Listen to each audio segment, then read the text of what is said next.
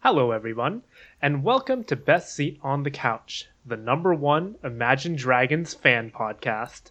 My name is Alex, I'm Iris. I'm Marcus.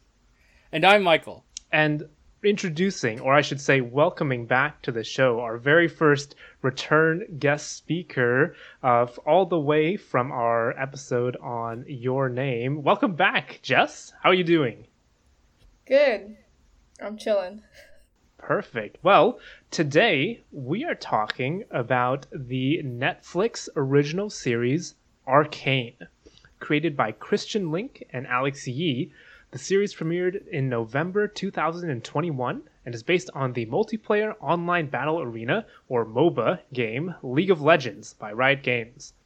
The story follows two sisters, Vi and Powder, in the steampunk city of Piltover, a land of technology that shuns magic. The two work to survive in the Undercity, the slums of Piltover, and run a thieving operation that targets the rich. But when the two steal a crystal capable of harnessing immense magical power, they kickstart a war between the Undercity and Piltover that threatens to sa- tear the city apart.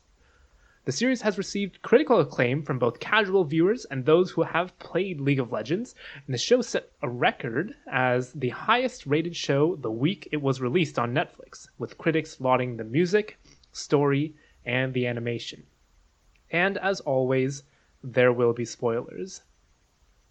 So, we're at an interesting position right now, uh, seeing that we did Dota 2 Dragon's Blood a couple of episodes ago, or 20 episodes ago, in that we're in the exact opposite position because uh, Michael and I have both played League of Legends, whereas Iris, Marcus, and Jess have not.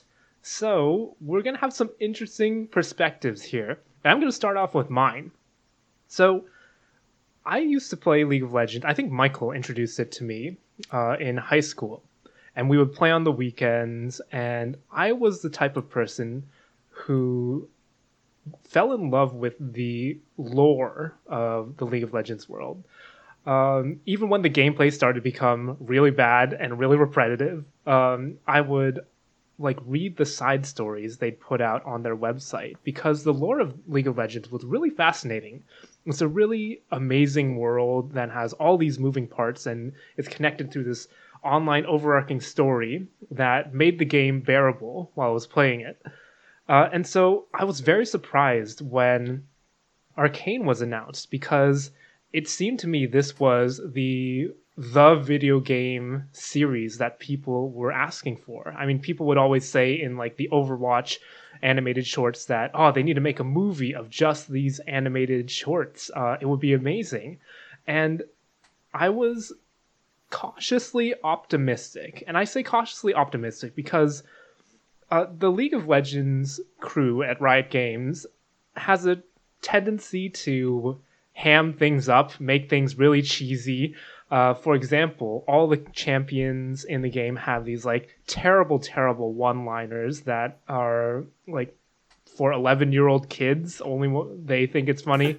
Uh, I think Vi's intro, whenever you click on her, she's like, "Punch first, ask questions while punching." um, and I was afraid that it would have been like a really one note show, like just kind of pandering. Uh, so when I started to watch it, I was very, very impressed. I think episode three sold it for me as the mo- the best written episode, and I'm going to talk about that later. But needless to say, I was blown away by Arcane. It's an amazing show, and I'd recommend it for anybody who is interested in it, even those who haven't played League of Legends. Uh, but yeah, what about the rest of y'all? What is your history with League of Legends, if you have some? And what did you first think about Arcane? Yeah, Alex, this show is awesome. Uh, I've been thinking about this for a while now.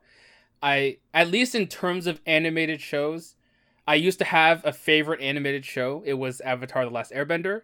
I'm still not entirely sure if Arcane has dethroned Avatar: The Last Airbender, but right now they're they are like up there and tied. Those are It's- that's big praise. I know it's I I've been like thinking about that in a while, and I'm like, this is better than any other animated show I've ever seen in my life, except for maybe Avatar: The Last Airbender. Like that's what I've been saying to myself this entire time. And that's not to say even that a lot of live action shows even take that spot for me. There are a couple of shows up there that I have to put up there just because of nostalgia factor, but Arcane is definitely just in my like top 5 if not top 3 shows of all time ever. And the reason being is not even the fact that I played League before. Honestly, I knew very little about the League lore going into this. I knew about Jinx and Vi or whatever, but I'm pretty confident that in the game they're not even sisters to begin with. Like No. that's how they started. No, they so, weren't. Yeah, like so I- I just went in straight fresh. I knew some stuff, like I knew that Jace was a person. I was very surprised about Victor and all that stuff. And so and I knew some of the cities. That's like I knew what Piltover and Zaun was. And but going in, it like it really just it like it like sucker punched me in the gut how good this show was. I was really not expecting it to be this amazing. I thought it was going to be on par with say Dota's Dragon Dota Dragon's Blood. That it was just like, you know, it's good and then maybe for more of this sort of entrenched community, they'd be like, "Oh, I get these references, these things, these things." And then, you know, there'd be a sort of uh initial arc and then it might, you know, carry on from there, but the first season might not be like amazing. But this somehow has just blown it out of the water for me. Like I was telling my brother this because he also he's actually the one who introduced who introduced me to League. That I'm like worried for season two because I don't know how they can top this. It's yeah, I have many more words to say that I'll say for later, but this show, especially for those who actually don't know know the lore, I think is one of the best shows that we've seen in a long time. Yeah, yeah, absolutely. That's that's pretty much what I was about to say because I knew zip zero nada about the the the League of Legends lore, right? The characters, the the the, the environs, the general details, like nothing. Anything I knew was like as we were watching, Alex would be like whoa whoa whoa at the TV, and like I'd be like, is that a thing in the game? And he'd be like "Uh, spoilers, and then not tell me. Um, I loved this show like to an astounding level of like to an astounding depth. Like this this show like truly blew me away. I was not expecting anything near just the the level of detail, the level of production quality, the level of intricacy that it has. I mean, like honestly the the the visual storytelling the art the the the aesthetic the the music the the animation just all top notch in ways I absolutely was not going I was not prepared to give it credit for because again you know the the closest I'd say analog was Dota Dragon's Blood and in general there's been plenty of TV and movie adaptations of video games that have just not really panned out well. And even when they do have critical success, they're not really serious, right? They're sort of jokey, they're fun, they're comedic, they're action. Uh, this was some very legitimate drama.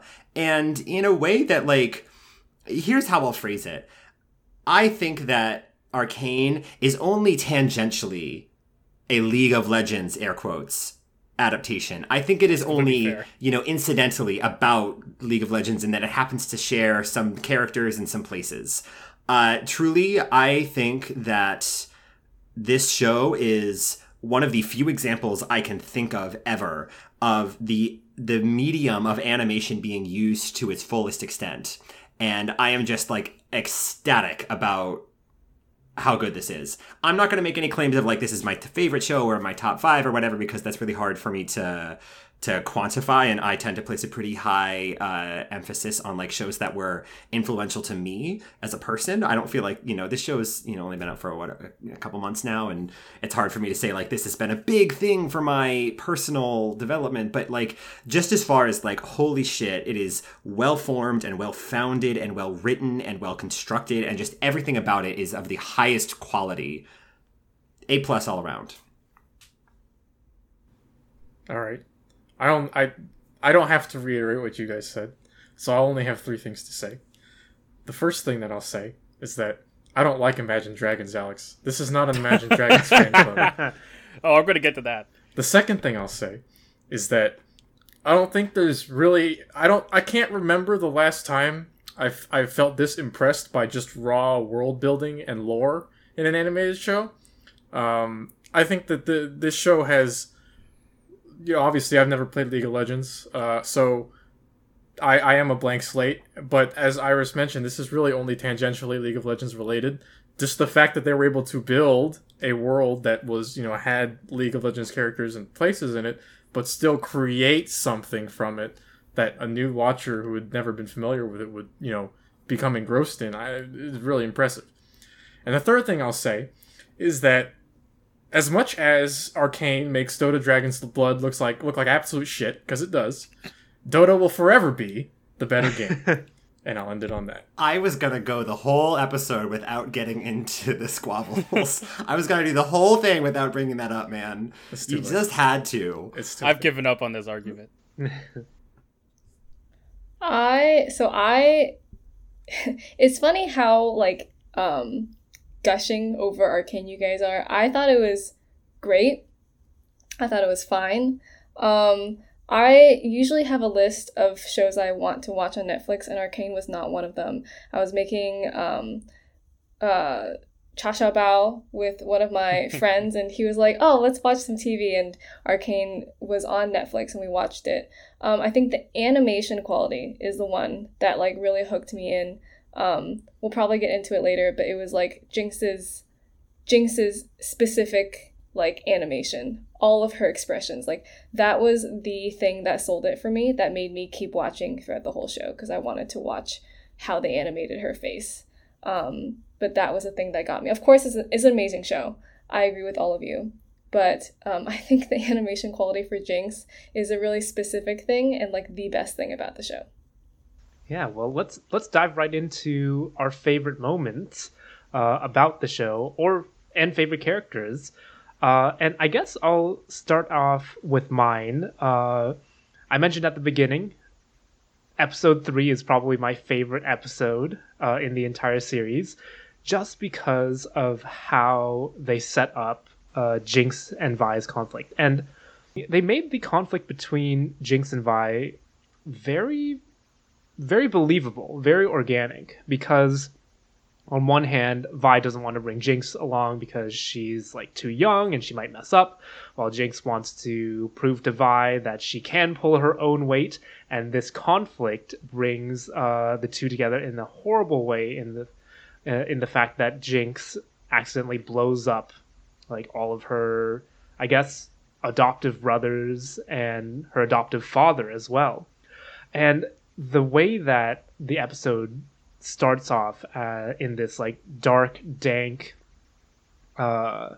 warehouse full of grays, moving into the blue of the the crystal. Uh, after the crystal explodes, there's like that chemical green, uh, and the green is replaced by the red of the fire. That whole process in episode three is amazing, and I think the moment that sold it for me was the kind of like quote unquote final confrontation uh, between Jinx and Vi in that episode where Jinx like walks up to Vi. She's like, I did it. I did it. Did you see how my thing worked? And Vi just looks at her and she says, That was you? And man, it because in the in the games I already described Vi. Jinx is just like a kind of Harley Quinn knockoff in the game. She's just crazy for crazy's sake. So that the fact that they added actual narrative behind why she is unhinged in the first place made her character all the better, especially for me as someone who was like wondering what her deal was in the game. But yeah, and I also love the fact that she's not portrayed as as just crazy for crazy's sake. She's also like smart and intuitive. She makes she just deconstructs the the crystal and makes all these crazy bombs. But yeah, I just love how they expanded on the character, and that all started from episode three for me. I guess I guess favorite character. Jinx has to be probably my favorite character. Her or Vander. I maybe Vander. I'll go with Vander because Vander is awesome. yeah, yeah, yeah. I wanted to mention Alex before I move on to mine that I was really glad because I did a rewatch of this a couple days ago, and I'm very very glad that I did it. Um, one of the things that kind of struck me as a little bit out of place the first time I watched it was after Vi leaves, Vi, Claggor, and Milo leave to go rescue Vander, and leave, then and they leave Powder behind, right?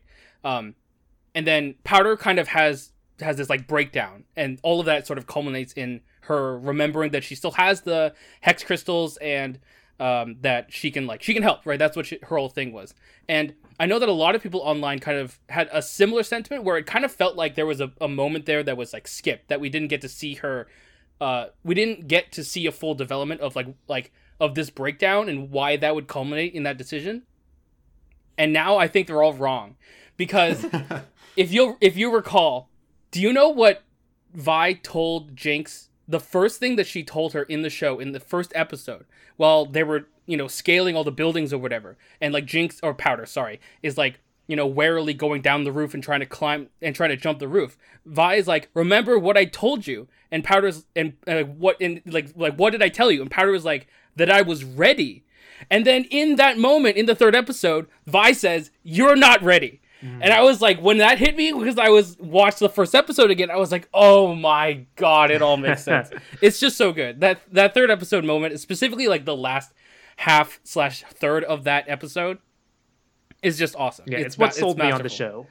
Yeah, it's it is what sold me as well. Like I watched the first episode and I was like, this is pretty good. I watched the second episode and I was like, okay, this is like really good. And I watched the third episode and I'm like, all right, it's it's over. Like this is the, this is the best thing I've seen.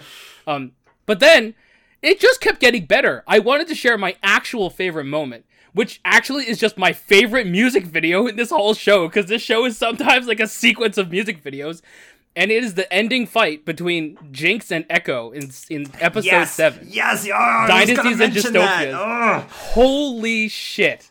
Like I can't even. It's really hard for me to put put into words how freaking awesome that fight scene was in like almost every level, and the fight scene itself lasts five seconds. It's just so good. Like I'm sure I have some stuff later on, or maybe some other people could chime in, but like that sequence of events of Ekko kind of like oh god like ca- like callbacks to childhood and them playing this game and Ekko like knowing Jinx so well that he was able to predict all of those moves and outwit her at the end. And then when he finally does get her, he can't go through with it. And then Jinx does the whole thing of blowing herself up. it was awesome. That that is my favorite moment of this whole series. As for favorite character, I think I'm also going to go with Jinx then. Well, you've just stolen like everyone's favorite moment because uh, I was also going to mention that. Um, in you know in lieu of trying to like figure out a different favorite moment i will mention kind of i guess a different facet about that that sort of exemplifies one of the things i love so much about this show because that scene, right? You know, they are uh, they're going up to the bridge, and uh, they are, you know, they've got the crystal, and it's all tense and dark and gritty, and it's the scene with like this kind of big like chiaroscuro sort of thing. It's the darkness of the night versus these like bright whites of the searchlights, and they're just kind of jumping back and forth, and and and there's this beautiful black and white sort of uh, visual aesthetic going on in the scene. It's gritty and it's and it's it's stark. And then we get to this fight scene right? And all of a sudden, like a switch flips and we are suddenly in this highly aesthetic, this highly sort of like unreal sort of space. Everything is big washes of color. Everything is like sort of this this uh, like this inverse sort of silhouette kind of visual going on. They just immediately jump into this sort of like dream space visual storytelling which is you know we it takes us a second for us to understand at least how i interpret that scene at the beginning when there's the vision of them being kids again is Ekko sort of like having this moment of looking into the future trying to predict exactly what she's going to do and what he needs to do in order to beat her in this like extremely short fight. But they just they they have no qualms about diving headfirst into this as you say a music video in many ways. It's the the the the song of which the beat is synced to this diegetic ticking of the pocket watch. It's you know the the intense beats. It's this like entirely different animation style and visual language that's happening here. And this is one of the things I love so much about the show in so many different places is they are not afraid in the slightest to really uh, exploit every little bit of possibility from the medium, from their animation. I mean, they have so much of the show is like here's how I'll phrase it. I think a lot of animated shows are really afraid to kind of break away from sort of this this uh, idea of emulating a real camera and a real like scene. You know they they try very hard to sort of do the cinematography the way a real camera would and you know like show this animated world this fictional world. Sure there's a style to it but then they stick in that style as if that style were the real world of which they are filming Arcane doesn't give a shit about that. They just decide, hey, we want to throw around some like reds and, and greens and, and blues and stuff and have this fight. We want to have like false color everywhere and we want to completely ignore, you know, we want to have this like dream sequence of their kids again and, you know, they're not even in the same place. Fuck it. Why not? It looks cool as hell and it still tells the essence of the story. And I think the fight scene between Ekko and Jinx is sort of a perfect crystallation, uh, distillation of that trend, which happens all throughout the show. All throughout the show, they are not afraid to just go wherever the fuck they want to with the animation and the visual style and the visual language, and I love that. Yeah, I, I, I mean, I think the the ending sequence of every time the mouse or not the mouse, the monkey claps the the hex crystal, and you see some other person yes. who you know developed as the show goes on has their life irrevocably changed you know, as a result of that single bomb going off multiple times. It is really, really well choreographed, honestly. And of course, the the Jinx and Ekko scene is is another really excellent one because it's it's uh, storytelling without words, kind of dialed up to eleven or twelve. Uh, I. I'm gonna I'm gonna echo what Jay Wang said, and I think that the way I think the one of the, my favorite moments was when uh, Jinx is kind of hallucinating slash talking to the ghosts of uh, oh, man. My, Milo and uh, uh, Krager or Claggor, Krager. Mm-hmm. I, I don't remember. Um, and like you see like the it does that little like jerky thing where it like has the graffiti over their eyes or like the graffiti over the goggles like that injects some of that life into it where there is no life there and it, it's it's at the same time very unsettling and very cool and it nails Jinx's vibe, you know, and that, I think that's that's really cool as well. I think um, every scene that Mel's mother is in is fucking hilarious, but the, the, com- the, command that she ha- that she has over every scene that she's in is is at the same time awe-inspiring and a little bit creepy.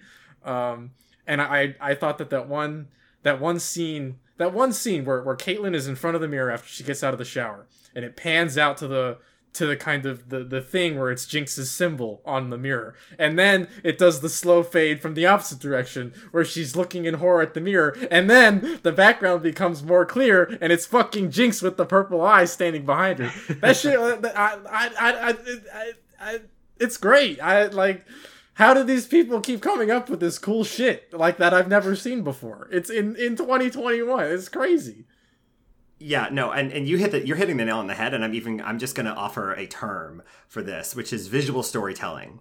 I think the visual storytelling that arcane does is better than just about any other tv show i've ever seen. That much i will say you know?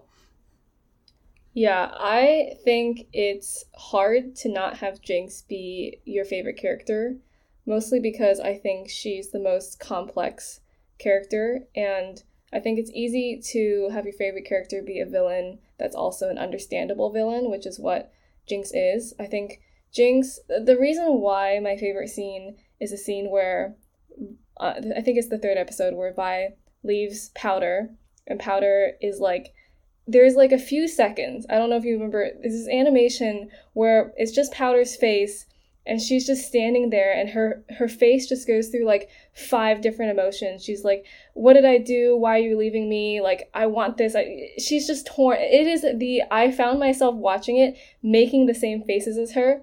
And like this is why i love like any character in any show. Like this is um like joker if you guys have ever watched joker. Um like any uh person that like really identifies with like mental instability and depression and anxiety and a lot of things that people go through but in in a more superhero like like world where they become a villain because their powers are so amplified by their mental instability but you can still empathize with them because you yourself probably have all these feelings within you, but they're, you know, less powerful and less destructive.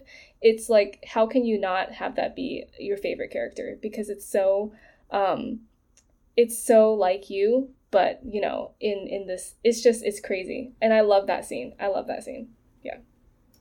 I, I think I also have to highlight Silco just in the way that he his dynamic with Jinx really brings out the best in both characters because you know Jinx is unhinged but she is still a little girl at heart and she can't be a little girl without the father figure. And at the same time Silco is the evil mastermind more or less of Zaun but he can't be the father figure unless he has the daughter figure.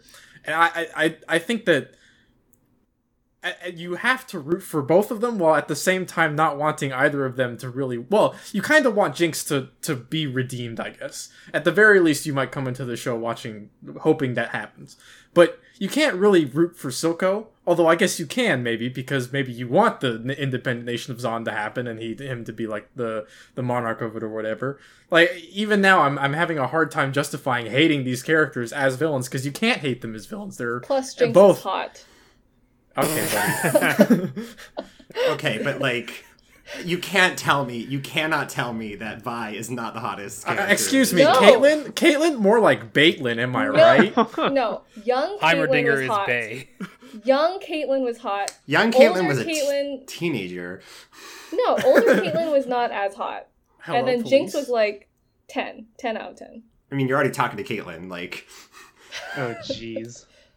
Uh, I mean, yeah, no, I, I will very briefly say that my favorite character is Vi, partially because she's, I think, very well written as a way to sort of like this central pillar around which the rest of the narrative is draped, and also because I have such a weakness for a soft butch like Vi. that being said, can we talk for a minute about like the whole uh, just the the the the father daughter relationships around which I mean not always all father daughter because I guess Mel has her mom but you know parent daughter relationships that prop this show up in so many ways like there's um the line that Silco has, I think it's in the last episode, uh, maybe the second to last, where he's talking to the statue of Vander and he's like, you know, all they want is Jinx, and then I get everything I ever wanted and I can't do it. Except, you know, Jinx is hiding and waiting and thinks that he's saying he will, but he's like, is there anything so undoing as a daughter? And that feels in many ways like sort of the single the essence of the show distilled into one line because from from beginning to end it's Vander with Vi it is Silco with Jinx it's um uh what's what's Jace's my- mom with Victor. Caitlyn's mom with Caitlyn. that works. no um Mel that's her name Mel and her mom right uh there's Her name is the- Ambessa. I believe. Ambessa. Uh, thank you. But like, there's just, just there's so many like the the the the love of a parent for a child. I guess Mel doesn't really fit into this, but the love of a parent for a child. Um, Marcus, Marcus and his daughter. Oh yeah. Yeah. um, you know the, the the reason that he like betrays Piltover and like is in Silco's pocket for so many years is keeping his daughter safe, right? There's this whole thing of parents trying to protect their children and getting not only themselves but everyone around them in deep shit for it, and just this this um, I just I love that phrasing. Is there anything so undoing as a daughter? Alex Singed and his daughter. Oh God! Stop. You know what I'm talking It Oh, about. keeps getting jeez. deeper. That's the spoilers, Michael. Please. I know. Uh, I mean, we're definitely going to talk about it at the when we talk about the ending of uh, this this series because oh boy, that ending. Um, yeah, I guess I guess we can take a little bit of time to talk about Silco and Jinx as villains of the story because I I can't really think of any other villains that have really a a big role. I guess Sevika, the the um, the Yeah. mechanical she's a, armed lady. She's a glorified punching bag, more or less. Hey, no, I think that she actually has a very important part to play in the show. Oh yeah, I mean, go ahead, Michael. Well, so I think that the okay, so this sequence occurs seven uh episode seven eight nine, where they have a meeting with I forgot what are they called the drug barons? The, What are the they called? Chem The Barons. Chem Barons. Chem Barons, Which thank is you. such a beautifully like fantasy You know, you just take two words and smash them together, make that portmanteau so everyone knows what you're talking about, So but it good. feels like sufficiently. Yeah, yeah, yeah, yeah. Yeah. Like God, I I like Sevika is it's all it's all it's all it's all around Sevika. First of all, I think that Sevika what her what she did for this show was show it she showed Silco's flaws because because here's the thing, right? There's this whole underlying plot going through 789 about one of the Chem Barons and indeed the other one as well of trying to undermine Silco and trying to like overthrow him basically, right? They have this whole scene. By the way, at Iris, you were telling me as literally this visual storytelling about the freaking lighter like everything about the lighter i want to just i want to just pull some attention away to talk about this for a second first of all the Chem Baron gives Savik the lighter and she accepts. Okay? So initially, we're like, oh, she might be in some doubt too. So let's see what happens there. Then, when the Chem Barons and Sevika confront Silco, Ken, the, the Chem Baron guy is like smoking all he wants. He's like throwing the lighter all over the place. Basically, he's trying to assert his dominance. And then when Sevika eventually eventually betrays the Chem Baron and like slashes his, his face off, the lighter falls to the floor and Sevika takes it. And then she uses it. And then when Silco dies in like the last ending montage, Sevika's trying to light it and it doesn't work anymore. It's so brilliant. Like the lighter and her and Sevika are like it's like anyway. But this is the thing about this show, right? Like the level of sheer intricacy and attention to detail, and the Yeah. little, the little, the small ways in which they tell the these they elucidate these these aspects of the story, right? I think this is the third time this episode that someone has gone into a tangent about a moment that lasted all of like ten seconds, and then gone so in depth about how important of a moment that was. This show is nothing but those moments, Yeah. right? You cannot look away for even a second because then you will miss something that's like really critical. Yeah. You know, and not in a way that feels like forced or hackneyed, in a way that's just like, oh my god, that's such good and satisfying storytelling on such a minute scale.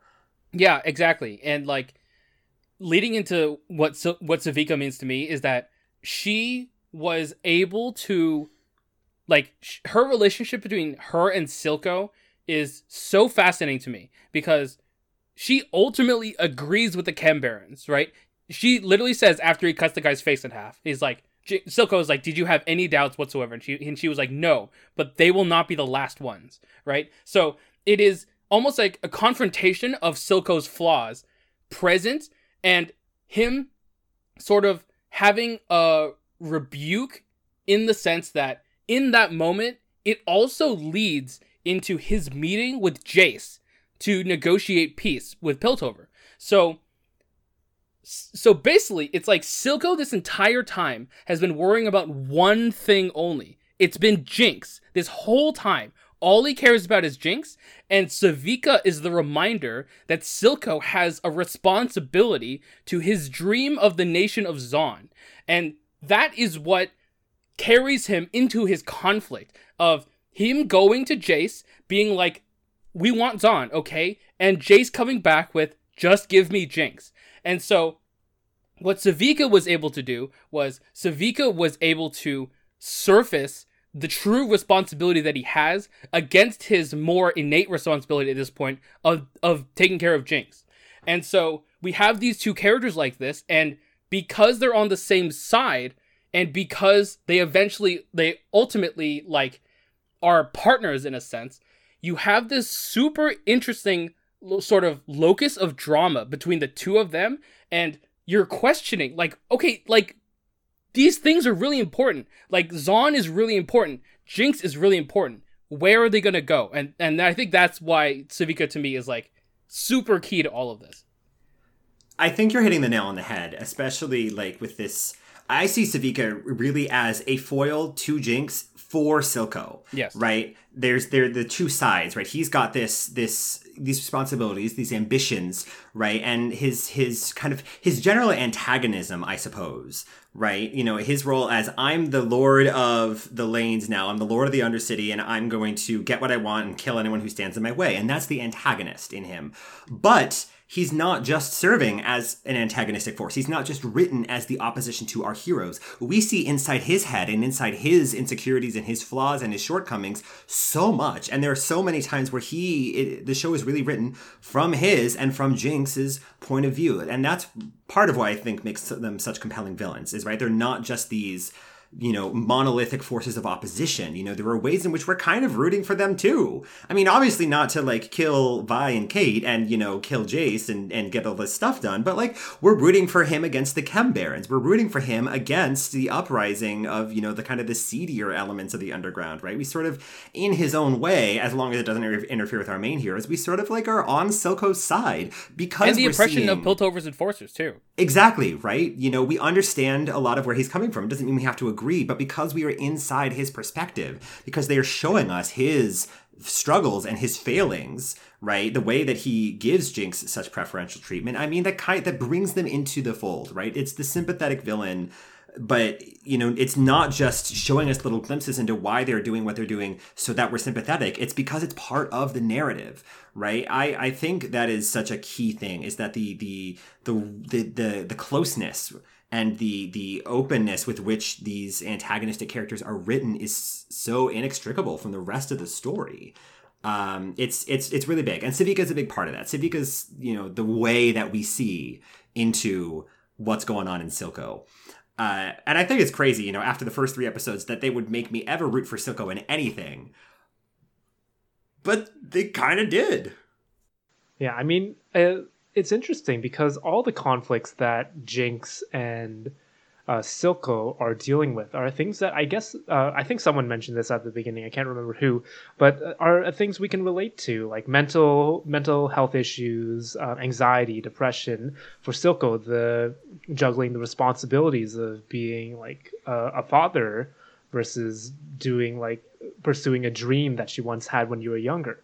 All these things are things that we can really identify with, and it makes us love and and root for these villains even that when they do all these terrible things.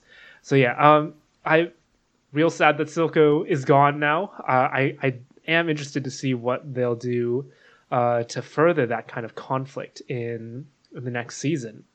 But I do want to talk a little bit about the art and the animation of this show because my god it is beautiful. Um, I apologies if I pronounce this incorrectly, but I think the studio that helped make this show is called For Kite. For Fortiche. Fortiche. Okay. Yeah, um, they're in France. Yes, thank you, former French speaker. um, yeah, the they they're able to capture 3D animated characters in a way I've I've never seen before. It's it's almost I want to say it's not quite as big of a a difference from like the typical 3D animated characters that Spider Verse was, but it's a remarkable difference. You can see the way that they move and the action in so many of the fight scenes is so clear and well choreographed. I think one of my favorite fight scenes has to be at the end of episode six with the firelights.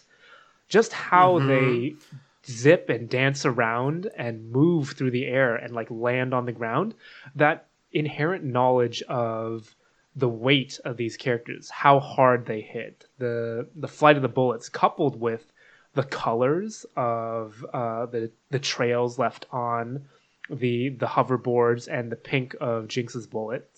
And also one thing before I pass it on uh, the mixing of 2D and 3D art is amazing as well because in so many scenes we'll have uh, a 3D modeled character like hit the ground and we'll see a puff of 2D smoke or see like 2D electrical lines arcing off of the the hextech crystals. It's it's such a unique way to blend these two mediums that again, I don't think we've seen since Spider-Verse and we already talked at length at how beautiful that show is. But yeah, what did what did the rest of y'all think about the the art and the animation in the show?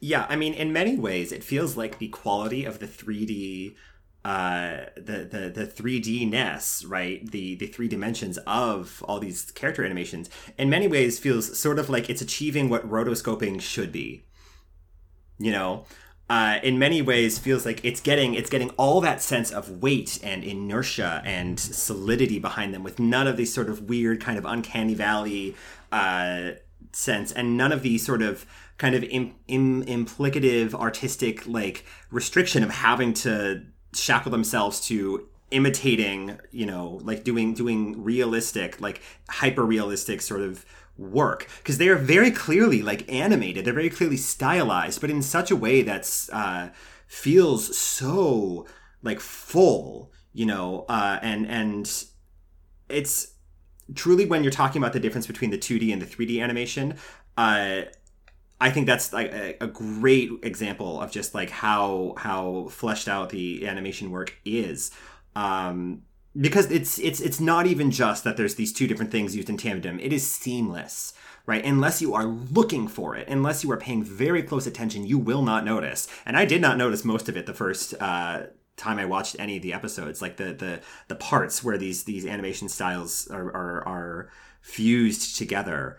Uh, I think the, the the use of 3D and 2D animation in contrast is done very well, as particularly for the accent work on a lot of the animation. That's one of the things I love is that they're very willing to just throw in, you know, even when they're not going so far as to like completely step out of the mise en scène and do sort of something really kind of ridiculous. In a lot of the action sequences, they use a lot of like very little sort of 2D kind of emphasis lines you know like lines for for movement and wind and impact and you know as you said little smoke the electricity stuff like that um, bullet trails you know particularly uh, when combined with the use of color. And you already mentioned the scene i was going to at the end of um, the end of episode six. The one other thing I guess I'll say is that it's really gratifying to me that they seem to have a sense of just how beautiful their show is. Because in episode six, right, when we've got all these different shots of, you know, up close and personal, and Jinx is swinging her gun around, and Vi is, you know, like bam, bam, bam, screen flashing white as she punches people. There's the firelights taking sharp right turns, and, you know, the green Tron trails, and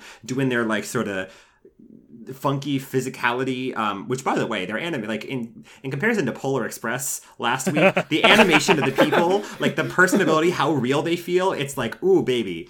Um, but in amidst all that, where the very obvious choice is to stay up close and personal in these like direct in the middle of the fight kind of shots that they take the time to show not once but twice just zoom way the fuck out and show the entire uh, like rock spire on which they are standing. And we just get a moment of distance from the fight to watch the flashing lights the green trails the purple bullet tracers the like little like rising clouds of dust. They know how pretty their show is and they are perfectly ha- happy to let us just kind of like be awed by it from a distance before getting back into the nitty gritty. And that I just ugh, ugh, ugh, chef kiss, Mwah, amazing. Yeah, I I mean I could I could just go on mentioning more scenes that I really enjoyed. I think the when when all those little insect robot things explode and all the enforcers die on the bridge, that was some shit. That was really well animated. Like that's great. Um, I, this show abuses the hell out of dark settings with the the glow and stuff like neon light glow. I am all for that shit. I eat that shit for breakfast. It is wonderful and I love it. Uh, that aesthetic is so nice. Um, every time Jinx has like an or that one time where Jinx had that hallucination of the girl that she thought was Vi when they first fought the uh, Firelights. I think at the beginning of episode four. That Six. shit was well animated. Right. Like that. You're like like the the it's the it's the I don't know how to describe it. It's almost like a like a like a heartbeat thing where like like uh, as soon as you know the helmet is removed and she sees the pink hair, it's like that that image is superimposed on itself three times, but the top one is only like twenty percent opacity, and the one below it is like fifty percent opacity. Like, I you do you guys know what I'm talking about when yeah, I say yeah, that? Because yeah. yeah, okay, cool. Um, I like just that I it's great. Uh, like I, I think uh, I think this was Iris. You said this about uh, this being kind of the best animated work that you've seen since Spider Verse. I I agree. I think no. Well, specifically, specifically, I said it is the best use of animation. Of the, of I think animation. perhaps I've ever seen. Yeah, I, I I have to completely agree. With, I don't think any any work besides Spider Verse really made me kind of, you know, see the the the true kind of upper bound, the the ceiling of where the combination of 2D and 3D animation can go, and uh, it's it's really really one of a kind.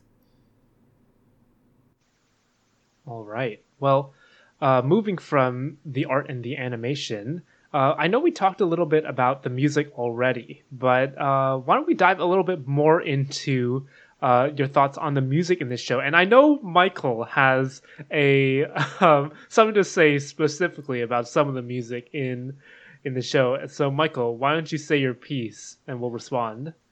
All right, I have a theory, y'all. Um, okay, here's my theory. I've been reading a lot of the di- the discourse about this show, and fair like with you know with the exception of some outliers, because you know there will always be outliers. It seems to me that the reception of this show ranges between great and masterpiece. and for me, I'm definitely at the masterpiece end.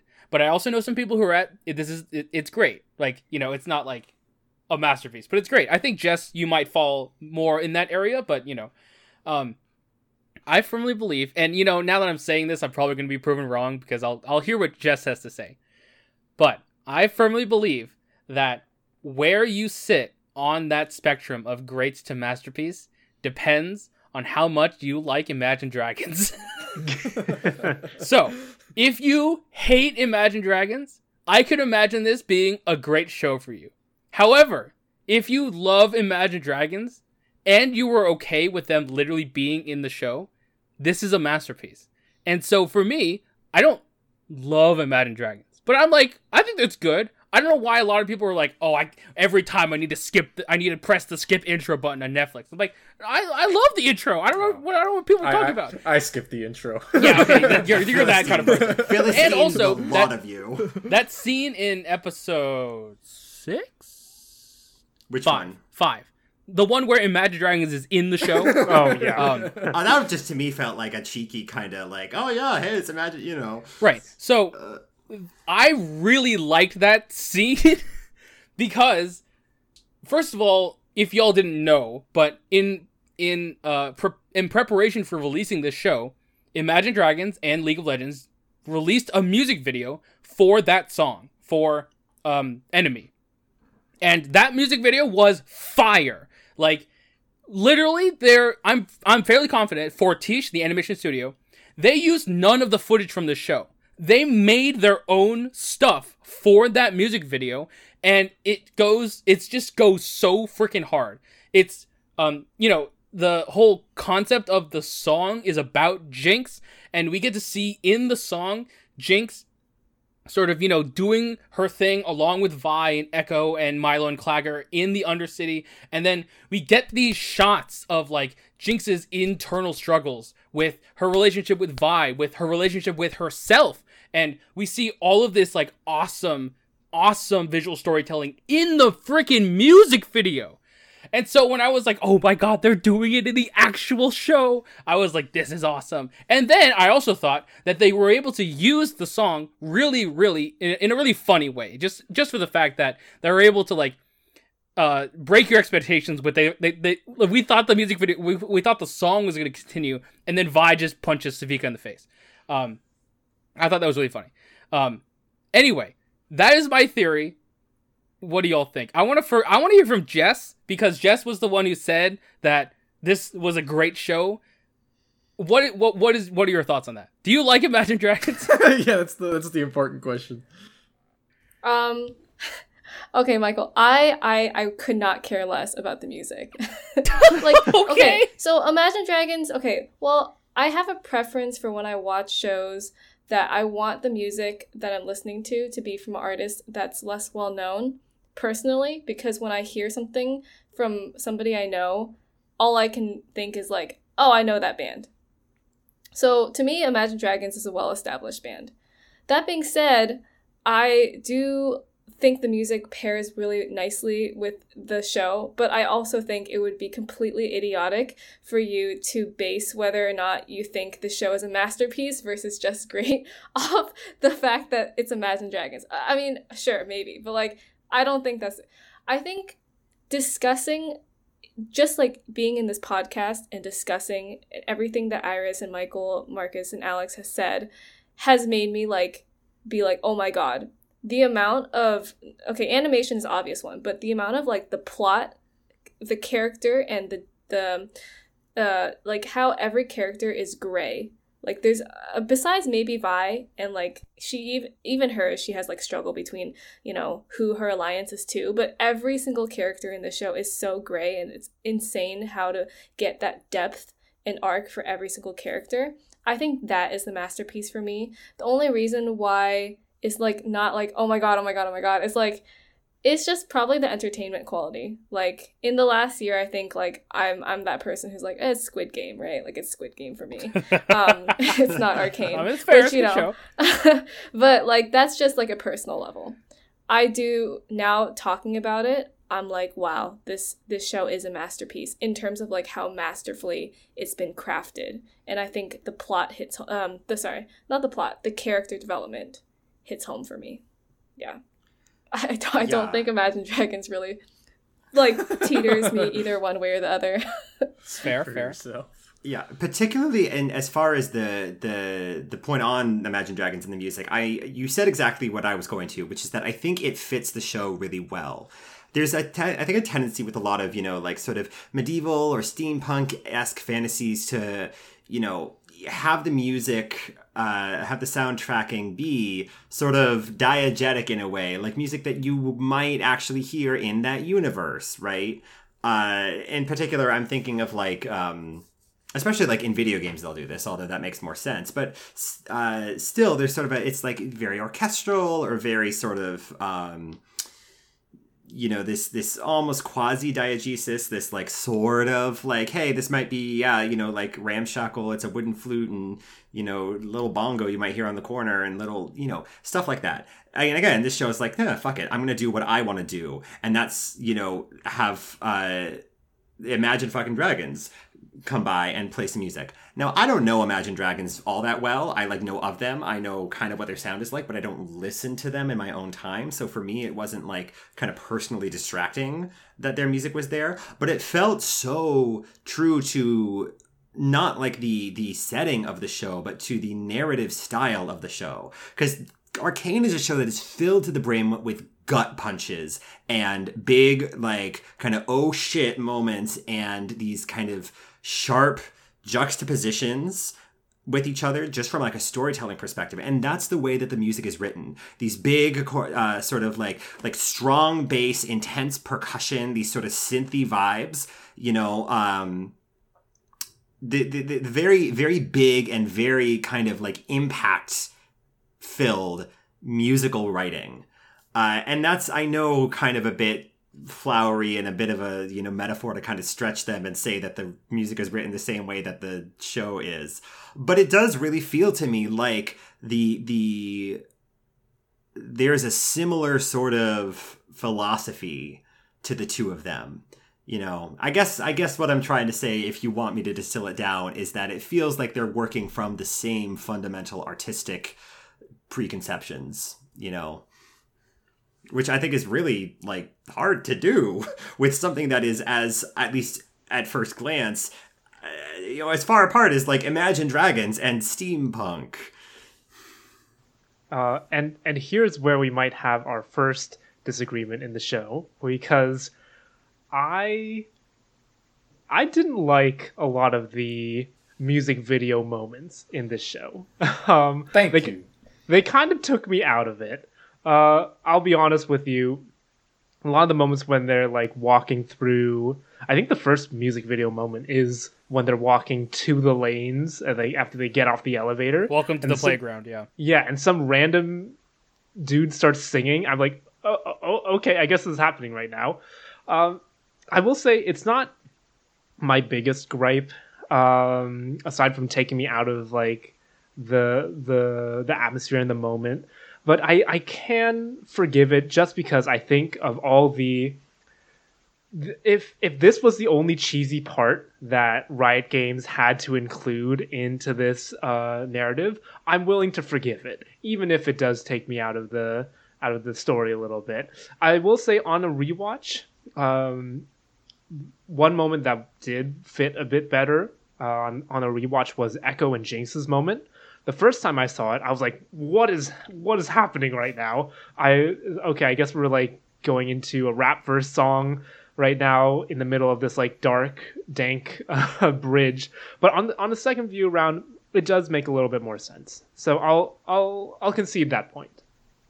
And this, Michael, I think is where I would agree with your earlier point. I think how you feel about the music can influence the show in general, not whether or not you like Imagine Dragons, but whether or not the presence of Imagine Dragons Yes. pulls you out of the narrative. That that was my main point. Yes. Which for me, it did not. And that's a very Me too. personal thing. And if, you know, for you, Alex, if it did, I can totally understand how that might be like, oh, and it's, it, if it interrupts the flow of the story, I can imagine how that might impact your kind of overall opinion of the show. And and I think it's it's a very small as as Alex and, and Iris you guys said it's a very small thing. Like it's more just kind of a personal thing of how you how you accept music from your real life ending up in a fantasy show that is decidedly not real life you know? Um for me I, I don't really think Imagine Dragons is even that good as like a pop like they're kind of like they're kind of on the downturn as far as pop bands go you know? It's just like I like. I think I think Iris, your point about the sound being very true to Arcane's kind of artistic vision is is definitely very apt. I think that Imagine Dragons does feel like it fits at least a lot better than say like uh, Ed Sheeran in Game of Thrones or something, you know. Um, but and, and the other thing I'll have to say is that aside from the, the the music video moments, like those songs, I think the actual composed soundtrack for the show is really really good. Uh, like the the the action music that plays during like most of the fight scenes, especially during the firelights uh, fight scene. I think it was it the end of episode six or something. This shit's great. Like you're- th- th- these guys are they they know how to kind of I like there's fantasy elements to it very clearly. There's also some minor steampunk influence to it, but it's it almost feels like the kind of music that you might listen to if you were in a heated battle in for my case Dota, but for other people's case League of Legends. Like I feel like you could make an argument for that at least. Maybe my my music taste kind of flows into that. I do like that kind of orchestral stuff more than most people but uh, I was very im- impressed overall with the music quality, as I have as I have been impressed with a lot of the other things about this show.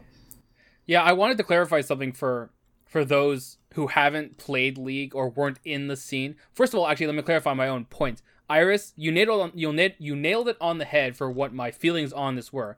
Was that the reason I mentioned Imagine Dragons specifically is because, at least in my opinion, that specific music video was the most jarring of all of the mo- music videos. For me personally, I think that literally all of them, except for that one, fit perfectly in the moments in which they were happening.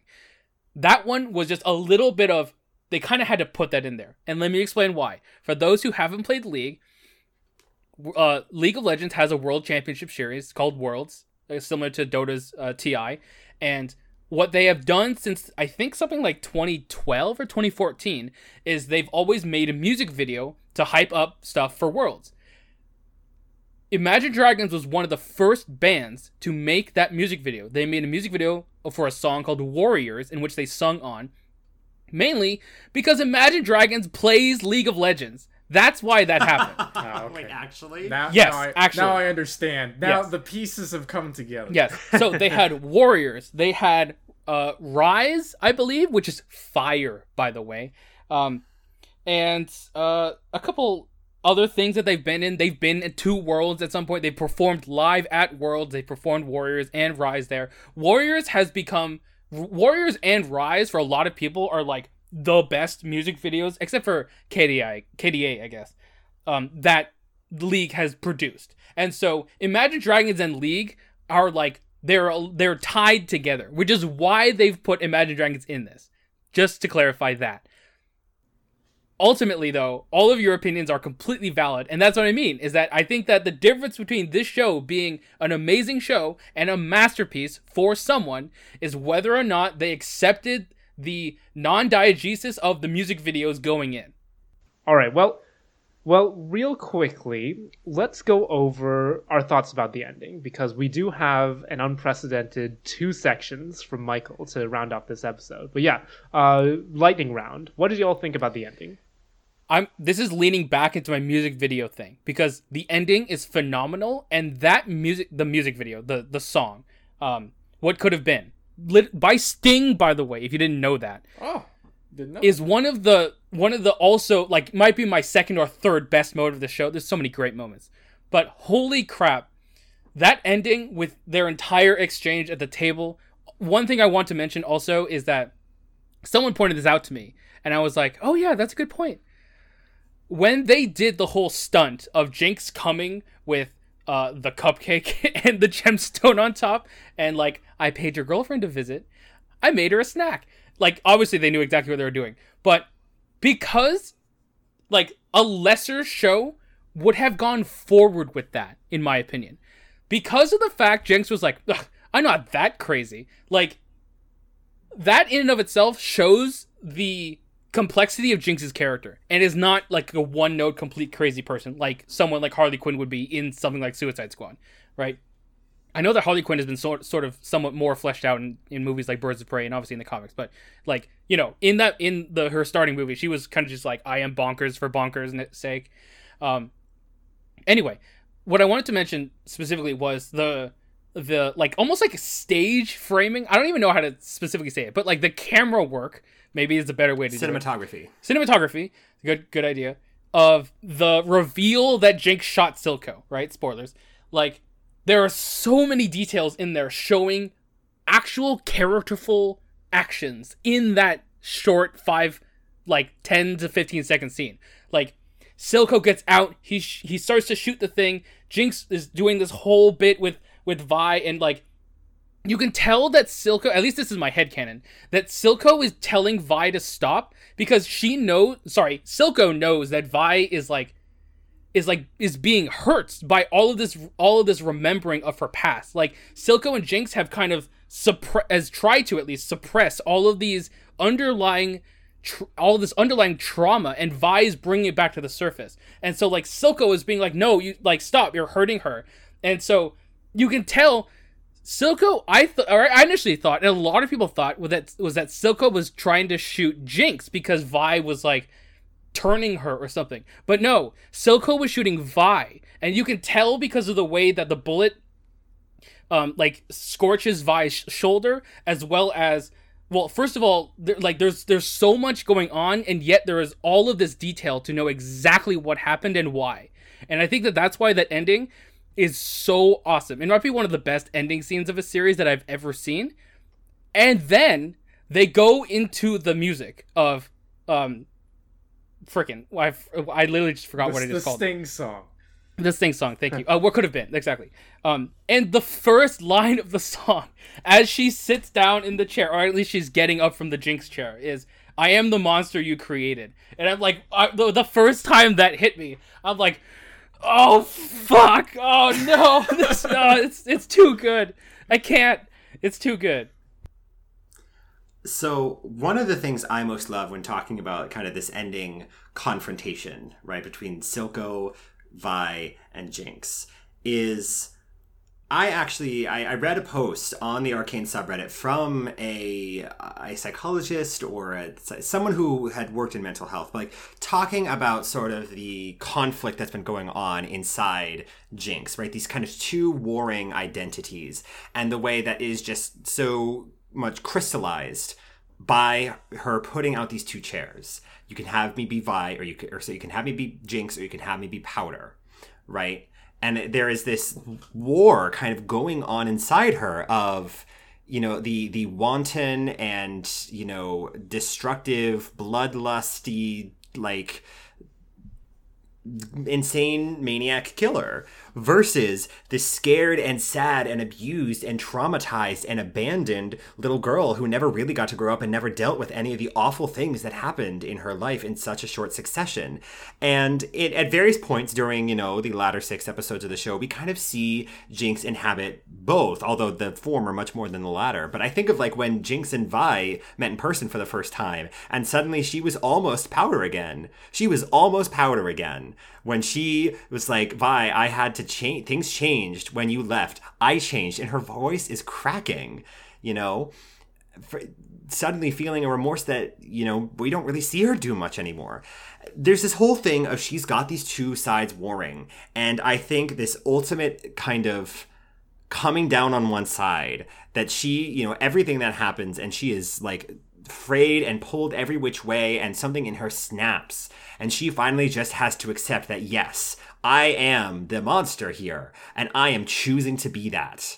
I am choosing intentionally with my full mind to be this person now rather than sort of fighting my own nature, my own identity from both angles. It's very powerful. And I think ultimately the the the arc of Powder from episode 1 to Jinx at that moment is is such a it's such a well-crafted long game, long progression. Um I think it's it's just so immensely satisfying even though it is tragic. Even because it is tragic it is why it is such a satisfying conclusion to that because like yes this is the story of how it all happened. Of course it is. How could it have happened any other way? And then just of course to twist the knife. The the the missile in the council the second that they decided to vote for Zaun's independence like oh what could have been what could have been uh, i think what is uh there's some quote about you know the, the of of all the words of voice or pen, the saddest are these. It could have been. That's a quote from somebody. I don't okay. remember who. Uh, the only thing I'm going to add is I really like the the uh, conflict between Silco and Vi at the end. Vi wants Jinx to be who she was, whereas Silco has accepted Jinx because she has changed, and the fact that Vi can't accept Jinx to be different than what she knew her as a kid is what pushes over the edge. Oh, yeah, just so great. I was Uh, never going to give you to them. Don't cry. You're perfect. Cry every time. Cry every time. Cry every time. Uh, all right, but Michael, please take us away. Okay, yes. So as Alex uh, Alex uh, said earlier, before we have two of our returning segments going on. We have the trivia corner, and right afterwards we will have our thir- theory wall. Uh, the trivia corner should be shorter than normal, so let's just get right into it. Um, there are there. Uh, I'm going back and forth. We're not doing like, um, you know, all everyone answers one question. It's going to be two teams. First team is going to be team Jess, Marcus, and Iris, aka those who do not know anything about League. and team two is going to be Alex, who knows at least the most here about League, other than myself, of Oh no. So let us start with Team Jess, Marcus, and Iris, which I'm going to be calling Team A. Here's your first question Name me all of the champions that are in Arcane. So Timer to digger. qualify, well, okay, to qualify, they must have a speaking line and must be 100% confirmed to be named as their champion. So, so you're saying not the person who is strongly theorized to be around because there's crows everywhere, but whose name Alex wouldn't tell me. Correct. Okay. Uh, well, Heimerdinger, yeah, that's one. Uh, Um, Ekko is one. We have Uh, Jayce. We have uh, Vi. Viktor. We have Vi and Caitlyn. That's Is five. Caitlyn Five. is Caitlyn a I don't think- Caitlyn's Caitlyn. Yes. Caitlyn's hundred percent. Yeah. Oh, okay. Uh, 100%. Ekko. Ekko is the Uh, sixth. Ekko. We have Singed. Yep. Uh, Singed is a champion. Um, How many like are there there might be one supposed to be? I don't know off the top of my head. oh, that's that's kind of the point of the question, Joey. Vi, Caitlyn, Oh, I could give a hint. Singed. Oh, Jinx. Did we say Jinx? No, We, we did did say, say we did say Jinx. Yeah. Vi, Caitlyn, Jinx. Let's let's go through this. So Mel's mom is not a champion. Mel is not a champion. You're gonna say every single character in the show. Well, I'm gonna try and go through the characters that you might think are champions. say but aren't Jayce? champions. yes, We did said say Jayce. Jayce. Um, Yeah. So how many of you said so far? Seven. Uh, I think Yep. I, I'm not sure. My count might have been off. So I'm gonna have- do it again. Yeah, go, Vi go and ahead and do Jinx. it. Yeah, Vi, Uh, Jinx. Vi and Jinx, Caitlyn, Jayce, Viktor, Heimerdinger, Singed, Ekko. So that's eight. Ekko. That is eight. I didn't count All right. Jinx. I'll stop it there. That, that is correct. Yeah. Honestly, I didn't think you were gonna get singed. He's literally not named in the entire show except in the subtitles, which is hilarious. But we Um, watched with subtitles on, and also you go. Alex told me that he was in the show. Yeah. also, there we his, go. his face literally gets singed. It, it really, exactly. I was wondering why he's why he's called singed and stuff. Um, all right, so that is one point for Team A. I love how the person with the A name is the only one not on Team A. yeah, Lamau. All right, so this question is for you, Alex. What is the official in-game name for Jinx's ultimate ability? Okay, Oh. I have, it's a multiple choice. Oh, A? oh, okay. Hyperactive Hextech Missile. B. Boom Boom Pow Pow. C. Super Mega Death Rocket. D. Mega Awesome Explosion Bomb. And they all have exclamation points, by the way. um, I know the answer to this one. It is Super Mega Death Rocket. Correct. Boo. Are you good. serious? Yep. Did you make up the other names, Michael? Yeah, of course. Actual... Okay. Oh, I thought beautiful. they they felt like they could have been names Yeah. of other I, abilities. I was like, guess. I, I, I made up Boom Boom Pow Pow because that's what she calls herself. She calls herself Pow Pow um, in the game. Anyway. Oh. All right, next question for Jess, uh, Marcus, and Iris. Which of these league champions is actually shown in the show, albeit not actually in the show? Okay. A. Ashe, the Frost Archer. B. Teemo, the Swift Scout. C. Garen, the Might of Demacia. Or D. Morgana, the Fallen. I don't think it's Teemo because Teemo is a meme. That is all. Okay, but but I feel like I remember Alex saying something about Teemo when we were watching the show. yeah, maybe that Teemo was a meme. He's the equivalent of techies. Like, I love how like if someone doesn't play either of those two games, that's gonna mean nothing. I think it's I think it's B, B was which one? the scout. that was Teemo? Teemo. Yeah, Oh, I the- that's two votes for Teemo. yeah. Let's do Teemo. Let's do B. I've I've been democratically outvoted, so we're going with B. Teemo. That is correct. Hey! So he is specifically shown in the children's book that is flipped through in Marcus the Enforcer's daughter's bedroom when I Silco is there. remember. Yes, that is Alex that is did very good. Teemo. very good. Honestly, Alex is like getting half of these for us, like from the past. Yeah. Okay, Alex, this will be hard for you. Oh no. So, did you know, funnily enough, that the champion that had just released when I started playing League was Jayce? Did you know that? oh, huh. Yeah. So here's the question: Who of these Zaunites was the first champion to be released after launch? And he was indeed the first champion. Okay. A is Warwick, B is Singed, C is Twitch, and D is Doctor Mundo. Oh, oh God. All right. Who in the fuck? So, the, so backstory. All of these are terribly, terribly old champions. Yeah. Um. Okay. I'll give you somewhat of a hint. The game released with 17 champions. Don't know How's that a good hint? Yeah, I don't know. I, I just thought it was some trivia. Uh, okay, so I don't think it's Doctor Mundo. I don't think it's Warwick. Um, it's got to be either Singed or Twitch. Um, I feel like Twitch had a blocky enough sprite that he was alpha. um, I'm going to go with Singed because Singed was my main. That is correct. Yes. Oh my god. Um, so, funnily enough, Warwick was released in the initial 17. Um, and then literally the first champion they released after that was Singed, like two months after the game came out. It's crazy.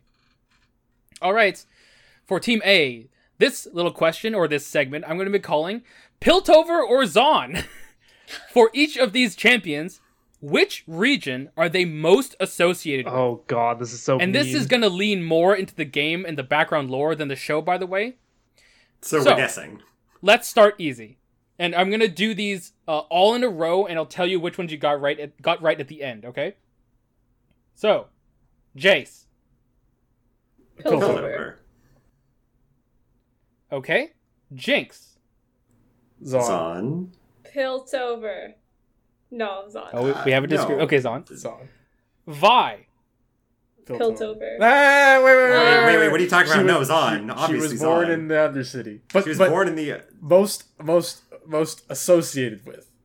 She Pil- she has Piltover. team ups with Caitlyn, and Caitlyn is Piltover. Yeah, Piltover. Okay, like but this is a better. She was born in the Undercity. She's on the side of the Undercity. No, but like, her parents whole were killed arc- No, but enfor- she's not on the other side of the Undercity. She's she's She she's definitely not on the side of the enforcers. She's working like she's, she's, literally trying to- like a girlfriend with Caitlyn. What are you talking? about? Yeah, Michael but said they're it'd be not, like, easy. working Michael with said the the start is out enforcers. easy. It should be Piltover. This is this is a matter of interpretation. She's You- absolutely You not have been on democratically Piltover. voted out. Okay, fine. I have. Okay, next. Blitzcrank, the Great Steam Golem. Oh shit! Uh, that um, Sounds like Piltover. I, I know. Hold on, hold on. I think he's the if he's the equivalent of his Dota, you know, like the ripoff from Dota, then he's sort of like a like a tinkerer mechanic person who put a bunch of like broken contraptions together and made a suit of armor or something like that. Um, This is so fun. This is I, hilarious. yeah, yeah, Piltover makes sense. It screams hextech to me either way. So yeah, that's true. yeah. J-Wang, Right. any input? Sure, Piltover. Yeah. Okay, next is Janna, the Storm's Fury. Oh, I forgot. What? I know. Sounds I, this one on-like surprised me. me. also. No, that sounds like a mage. Yeah, that doesn't sound like it fits in either. To be completely honest. I will tell you, she is associated with one of them. I, I, was would surprised say Piltover also. as well. I. It sounds like two Piltover votes. I kind of wanted to say Zaun here, just to be a little bit uh, contrarian. Um, I say Zaun. All right. Okay. So that's Uh, next is Orianna, the Lady of Clockwork. Dude, that's These definitely all sound Piltover. like they all Piltover. sound like Piltover to me, but I, like- that, I don't know, man. I don't know. Yeah, nobody does. Her name sounds expensive. Okay, we're going with Piltover for that one? yeah. I guess. Okay. Ezreal, the Prodigal Explorer. Oh, that's totally Zaun.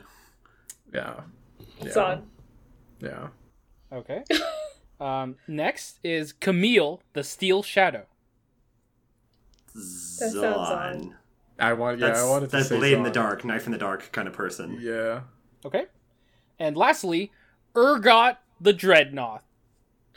Zaun. The Dreadnought? The Dreadnought. Wait a minute.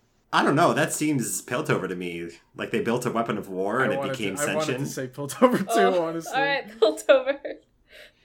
Okay, well, Oh, I can tell you, you did get majority correct, so you do get this point, Heck yeah. Just barely. So let's go through it. Jayce, yes, of course, he's from Piltover. Jinx is from Zaun. In the game, Vi is is most associated with Piltover, so you got that right. That's what Yes! we said, right? She, she's an enforcer. She's an actual enforcer in the game. Oh, That's what whoa. said. Hey, Whoa. spoilers! Spoilers. Yeah, spoilers. Okay, next Caitlyn's is really Blitz. in that shit. Uh, Blitzcrank. He is from Zaun because, and I don't. This might be a spoiler. Um, he, he is he is actually just a robot. Wait, wait. This is a spoiler, Michael. This is. a I know it's. I know it's a spoiler. He's a robot and he's powered by something that happens in Zaun. So I'll, I'll just leave it at that. Um, next is Janna. So she's like a, she's from Zaun actually, as you all said. Is not she's sorry, she's not from Zaun, but she is associated with Zaun because she has like kind of, and like she's she's become this sort of like um this like saint to the Zaunites, like they are they see her as this like savior for the downtrodden. It's it's very weird. Okay, next is Orianna. Technically, in the game, she's more associated with Piltover, which doesn't make any sense to me, but she's from Piltover technically. we guessed that right too. We guessed that Yeah. right. Yeah. Ezreal is from Piltover, not Zaun. The- the- Camille the is shadow? from.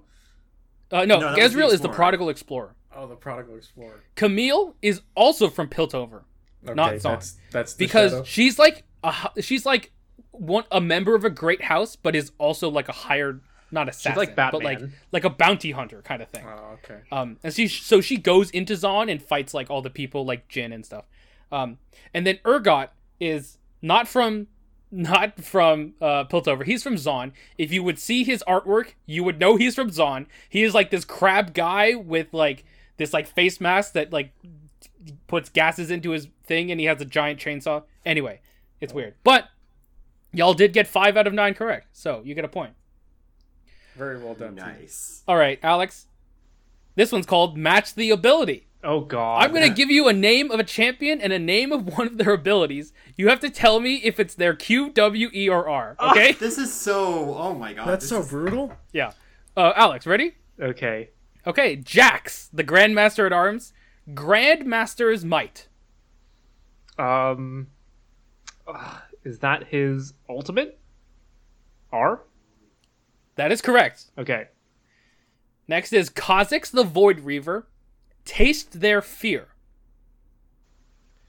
I think that I think that's where he turns invisible, so I think that's his W. That is incorrect. Damn it. It's his Q. Okay. Um, Udyr, the Spirit Walker. Bear Stance. Okay, I know this one. It's E. It is E. That's right. You did. You played a lot of Udyr, didn't you? I did. Uh, for reference, everyone else, his abilities is Q is Tiger Stance, his W is Turtle Stance, his E is Bear Stance, and his R is Phoenix Stance. So, um, next is Zilean the Chrono Keeper. Rewind. Uh um is that his R? Incorrect. That is his W. His R is Chrono Shift. Oh, okay. All right, so you're two for two right now. Okay. Last one is Kog'Maw, the Mouth of the Abyss. Bio Arcane Barrage. Okay, I this sounds like his artillery barrage, so I'm gonna say his R. That is incorrect, unfortunately. His R is called Living Artillery. Ugh, Bio Arcane Barrage is his W. okay. It's the one where he like s- uh, really increases his attack speed or whatever. Uh, rigged. Rigged. hey, All right, so Team hey. A has won the trivia corner. Woohoo! And listeners, if there's anyone listening to this who like knows what we mean when we talk about a video game character having a Q, W, E, or R, like email email the podcast email account besteatpodcast at gmail.com and like I don't know, you'll win a you you'll win a prize. Su- of suggest some our next episode. Yeah, exactly. Nice. Like I would be very impressed because this is a real deep dive. Yep. All right, and the last segment we have, we have a theory wall. I have four theories. I'm going to put one onto each of you. Specifically, I'm going to give Alex a specific one because no one will ever know what we're talking about. That's great. You will give me an answer, and when this show is over, we will see if you were correct. If you were, you will get a point. If you were wrong, I will get a point, so I can win this game. But it is a future game. Um, so let's start with uh, Jess. Can you give me a, a number between one and three? Three. All right. So your theory is, or not your theory, but your question is, after Jinx fires her super mega death rocket at the council at the very end of the show, who in the council chambers will survive, if any? And I have here all eight candidates that were in the council chambers. There is Jayce, Viktor, Mel, and then the rest of the council, Mrs. Kiramman, Hoskel, who's the puzzle box guy, Bolbok, who is the guy with the mechanical voice, Shoola, who is the woman with those spinning gears, and Salo, who is the last one. I'm guessing not the last one. um, the clock dude. I don't. I feel like Viktor, Mel, and Jayce all have to live, right? Okay. Like, yeah, I think they all have to live. Is that it? Uh do they do either do any of them not have to live for the for season two? Like, That's that's the question.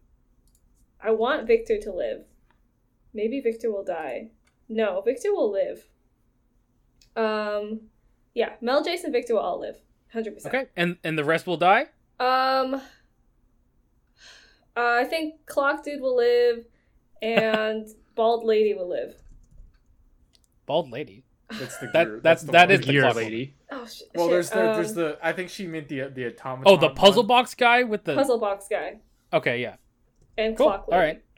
All right. So Jess believes that. Oh, actually, I'll go over this at the end. All right. Uh, let's go with Marcus. Give me a number between one and two, please. What? One. Okay. Your theory is Vander is alive. Yes or no? Oh, yeah, yeah, come on.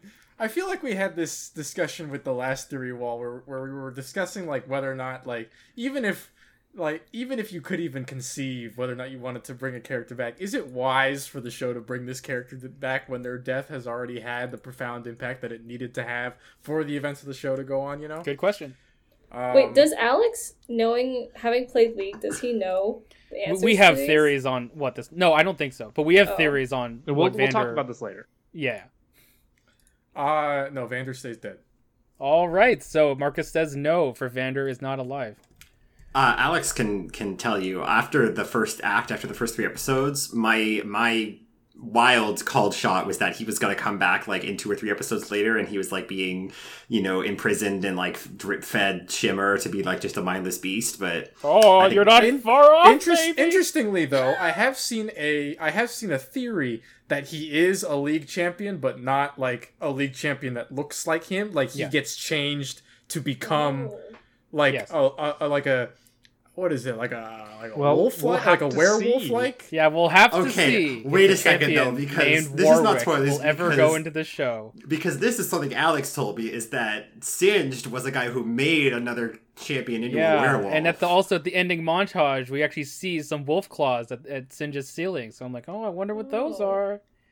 Anyway, Anyway, all right. Well, so e- either way, the the man formerly known as Vander is dead. the artist So, formerly known as Vander. all right, uh, Iris, I'm so glad you got this question. All right, hit me with it. Will Vi and Caitlyn get together specifically Oh. in season two? Oh, okay. Yes. Because the question is not whether or not they'll get together. Exactly. Like, it's about when. obviously, obviously they're going to get together. Yes. Like I we didn't even really talk about the LGBT representation in this show, but like good god, is it satisfying. Ugh. Ugh. Uh in season 2, I have to say yes if only because my gay little heart will not be able to take it. No, I fully agree. Uh, and also, it feels like they've they've done too much build up, right? Yes. They've done too much build up to like have it be dragged out for another nine episodes. Yeah. Like, good god. Uh, so yeah, firm yes. Cool. Yeah. All right, Alex, this is your question. all right. We have currently deeply explored and seen the cities of Piltover and Zaun, and with the passing mention of Noxus, what will be the next area of Runeterra to be explored or shown? Ooh. I have some candidates here. Okay. There is, of course, the continent they're currently on, Valoran, which contains Piltover, Zaun, and Noxus, as well as as the frozen lands of Freljord and the kingdom of Demacia. There is, of course, Shurima, and there is Ionia, and of course there are these other places known as Bandle City, aka home of the Yordles for anyone who's curious, and Bilgewater. Do we think we'll go to any of those anytime soon? Ooh, I think just based on marketability, we're gonna go to Ionia next and Yes. possibly see Noxus invade Ionia. I really want to see the invasion of Ionia. That That's a big awesome. lore thing. Yeah. Uh, yeah, I- I'm calling Ionia. All right. Well, all right. So to go over the theories we have, Jess believes that Jayce, Viktor, Mel, Hoskel, and Shoola will survive in the council, and Mrs. Kiramman, Bolbok, and Salo will die. I Oh, feel like God, my it's pure- chances of getting my point has, is much lower. than- we'll give you partial one. credit. We'll give you Yo, partial if, if Miss Kiramman dies, oh god, Damn, Caitlyn's like, Yeah, that's a big There sad we go. moment. Ooh. Uh, Marcus believed that Vander is not dead and will stay dead, or at the very least, the person we know as Vander will be completely gone. Thank you. Iris believes that Vi and Caitlyn will get together in season two, not be not not beyond. We won't have to we won't have to wait any longer. I would I would want that to happen as well, please. A more appropriate verb is demands. Iris demands that Correct. Caitlyn and Vi get together in season two. Yes, and of course, Alex believes um, that Ionia will be a place that we'll be visiting very soon, as it is related very much to the world of Noxus. All right, that is our theory wall. We will see who wins later on. In two Several years years. down the line. In the nebulous future. Yes. Uh, all right. Well, that'll do it for us, folks. Thank you so much for listening, and thank you, Jess, for joining us and giving your uh, much needed wisdom to our show. Uh, but this week's uh, video that you can watch on YouTube related to um, to the show we watched, Arcane. Michael, I guess I think you can guess which one I'm talking Is about. it KDA? No, it is the mu- uh, music video "Get Jinxed" Okay, yeah, that works. um, by Riot Games because it was the first uh, video made by Fortiche uh, for Riot Games, and I think it's like it was the inspired idea for this show. So go check It that also out. it's also in the show. If you'll if you'll It is y'all can- yes, y'all diegetically. Yes. Uh, but Which is again, hilarious to me because Jinx would have had to ri- write that song at some point. That's amazing. Uh, but once again, thank you so much for listening, folks, and you will hear from us next week. Bye bye. Goodbye. Thank you.